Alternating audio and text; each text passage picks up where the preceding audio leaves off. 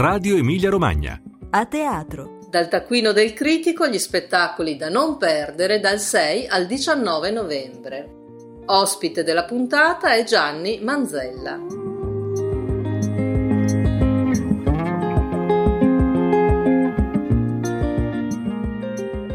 Bentornati a teatro da Piera Raimondi e riprendiamo il nostro viaggio nel cartellone degli spettacoli teatrali dell'Emilia Romagna e a farci da guida in questa puntata è Gianni Manzella, critico e studioso teatrale, firma di Artaud e del Manifesto. Self-defense. Buongiorno Gianni Manzella e buongiorno. bentornato a Radio Emilia Romagna. Grazie, buongiorno. Ecco, dove ci porti per questo affondo tra gli spettacoli dell'Emilia Romagna in questi prossimi giorni? Ah, vi porto in terre molto lontane l'una dall'altra, sarà un viaggio eh, non complesso, ma insomma che richiederà dei salti, diciamo così. Primo, la prima tappa è uno spettacolo di Emma Dante, Bestie di scena, eh, scelto perché uno spettacolo di Emma Dante va visto comunque, può piacere di più o di meno, può essere considerato più o meno riuscito, ma è una delle poche artiste fama, diciamo così, internazionali, uno dei pochi che si contano sulle mani, credo gli artisti italiani conosciuti anche all'estero è sicuramente una figura importante. Eh, Bestie di scena, tra l'altro, è uno spettacolo eh, diverso dai suoi, da quelli che abbiamo, che abbiamo conosciuto in precedenza. Eh, diverso, se non altro, perché non ha eh, sostanzialmente testo, non ha parole, mentre tutti i lavori eh, di Emma Dante fino a qui li abbiamo conosciuti anche per la forza della sua drammaturgia la sua lingua siciliana, insomma, la, la, suo, le sue figure molto, molto materne, molto femminili, molto, molto, molto concrete. E qui no, non, non, ci sono personaggi, non c'è, non c'è, un testo, non c'è quindi evidentemente una, una, storia, ci sono gli attori,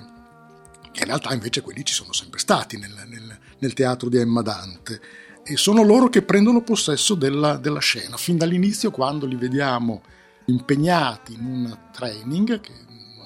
dura anche a lungo, quindi all'inizio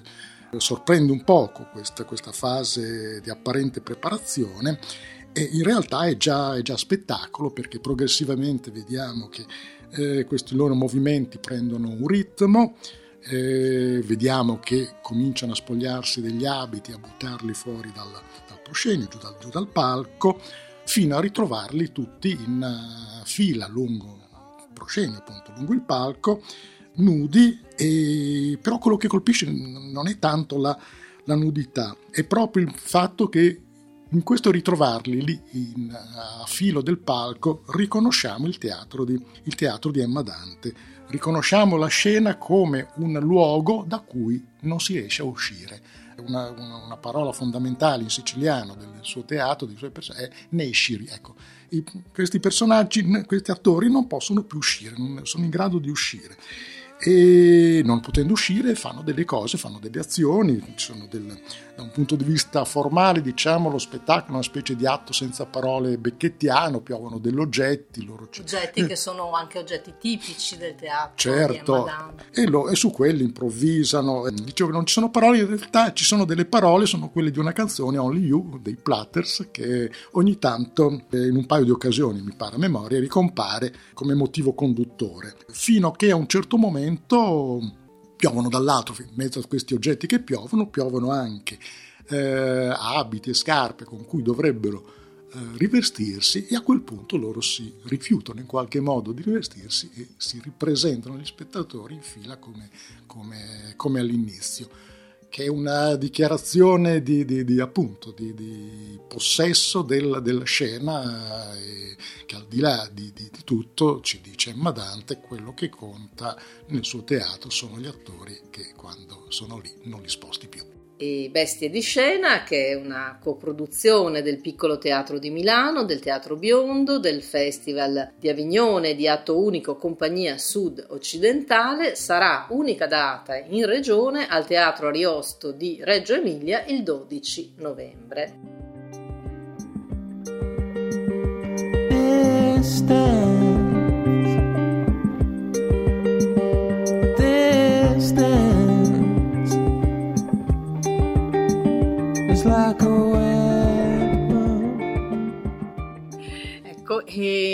introduciamo invece il tuo secondo consiglio con la voce di una grande del teatro italiano.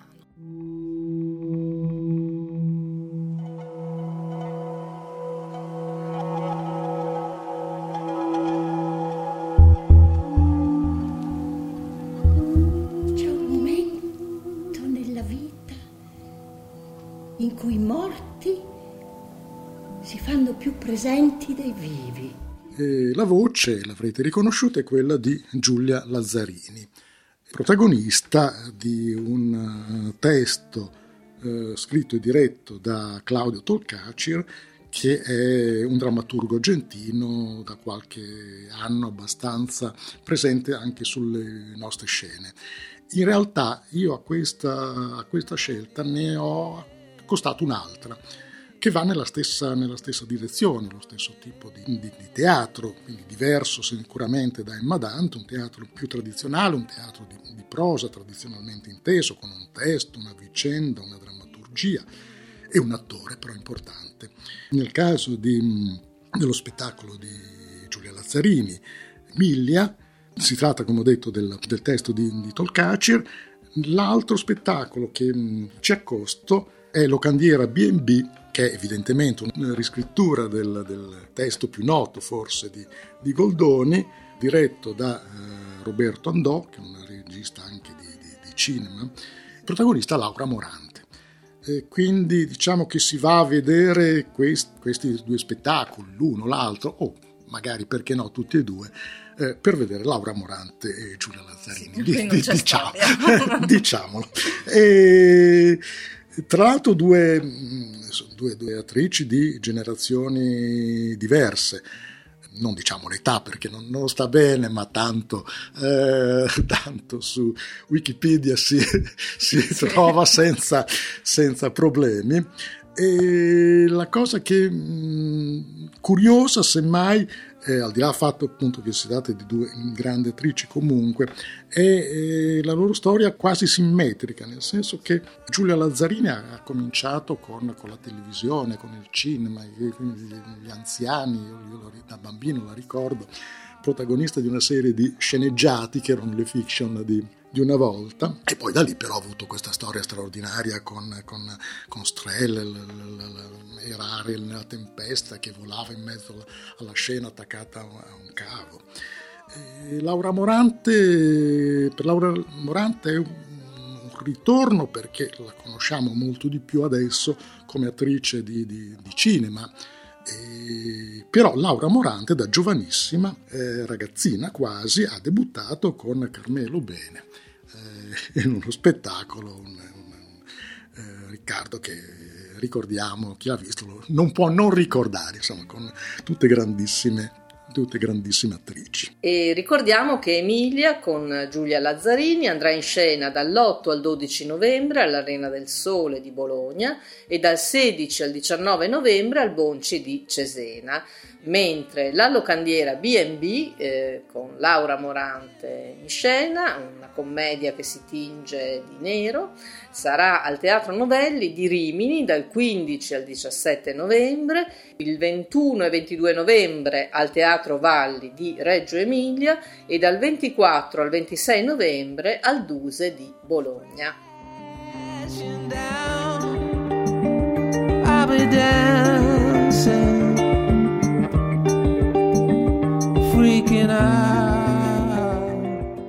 Il terzo appuntamento invece ci porta a Bologna,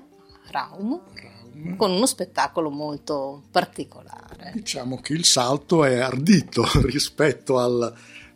rispetto al, alle scelte precedenti, eh, perché qui andiamo in una dimensione di teatro spinta, molto spinta verso, verso, la ricerca. Si tratta di stanze di ortograph che sarà in scena a Bologna, al Raum, come abbiamo detto, il 10 novembre alle 22 e ascoltiamo una clip da questo lavoro. Di tanto in tanto nelle notti in cui fatico a prendere sonno, penso a Cram, agente di commercio, e alla nostra conversazione quel giorno nel parco. Penso anche alla signora Pike e alla sua casa nella parte orientale di una città sul confine settentrionale, dove io stesso un tempo vissi. Teatro lontano dalla, dalla scena tradizionalmente intesa, dove quindi non, non, non si parla più, non si parla più di, di, testo, non si parla più di personaggi, a stento si parla di attori, diciamo, eh, che comunque è l'elemento portante del, del, teatro e resta anche se è meno, non ricopre quella, quella posizione a cui di solito gli si attribuisce in, in, su, su, una scena. Non ho visto questo spettacolo, quindi è una, una, curiosità, ma ogni tanto bisogna vedere le cose anche per lasciarsi andare, diamo alle cose che non, si, che non si conoscono. Però ricordo di aver visto Ortograph la prima volta più di mm, eh, più di dieci anni fa, era il 2005, alla Biennale di Venezia, eh, diretta quell'anno da Romeo Castellucci,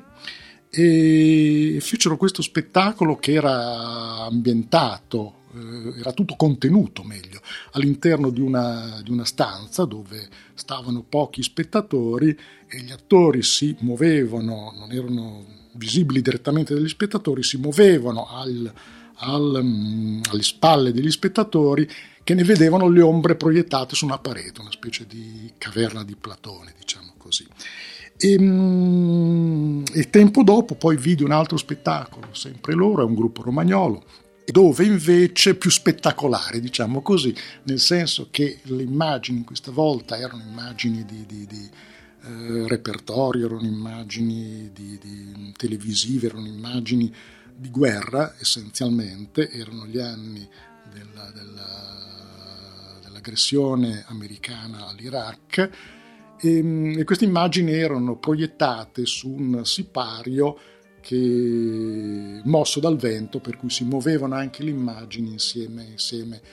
insieme a questo sipario, insieme a questo velo, eh, in mezzo ai rumori poi della, della, della guerra. Era diciamo, abbastanza emotivamente forte. Eh, non so se questo basta, dire, a suggerire quello che ci si può aspettare, ma mm, è bene andare a teatro anche senza avere delle aspettative eh, precise, ma pronti a lasciarsi dire, incuriosire, coinvolgere, conquistare a volte. Ecco. Bene, bene, grazie, grazie Gianni Manzella di essere stato con noi e buon teatro a te e a tutti gli ascoltatori. Buon teatro.